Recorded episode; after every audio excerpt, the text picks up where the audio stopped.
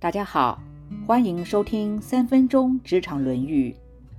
孔子说：“正人君子不喜欢跟别人争夺名利，如果有的话，那也只有在比赛射箭的时候。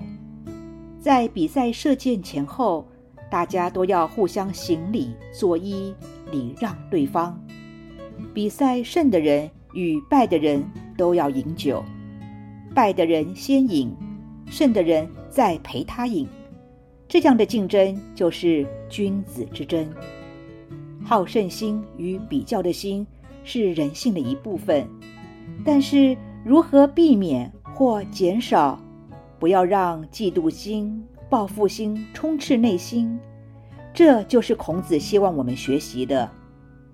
职场上往往会为了争夺晋升的机会，难免。会碰到余量情节，往往管理的职位位子只有一个，这个时候又该怎么办呢？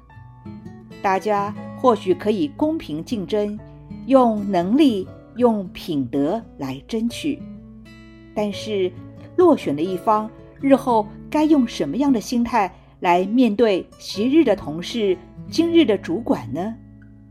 而晋升成为主管的人。又要用怎么样的态度来管理昔日的同事、今日的下属呢？对于落选的人，应该主动向新主管恭贺，并且表态支持与配合。当上新主管的人，也要主动去感谢那位竞争者，因为能够与那么优秀的同事一起工作，岂不是人生一大乐事呢？爱默生说。彬彬有礼的风度，主要是自我克制的表现。人与人之间若能真诚的合作，粪土都能变黄金。其实，争取头衔只是一时，有没有真正的实力才是永久。唯有言行端正，保持风度，不断的学习，才是真正让人所敬重的。铁血宰相俾斯曼所说：“对于不屈不挠的人来说，没有失败这回事。”现在有些运动比赛，双方似乎只有开场时行礼致意，比赛结束后，胜利的一方只知道尽情的自我庆贺，而忘了要与对手表达感谢，而落败方的心情当然是非常的低落。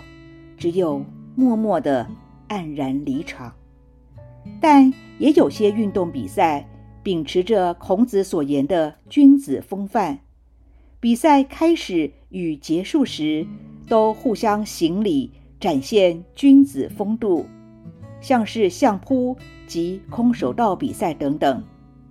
卢梭说过，怀着善意的人是不难于表达他对其他人的礼貌的。孔子说：“己所不欲，勿施于人。任何竞赛总有胜负，没有人是永远的赢家。当下的胜利方就要拿出同理心去对待落败的一方，这才是一个君子风范。现在问问自己，有没有君子的风度呢？”以上原文出自《论语·八佾篇》。子曰：“君子无所争，必也食乎？揖让而生，下而饮，其真也君子。”今天的分享就到这儿，我们下次见。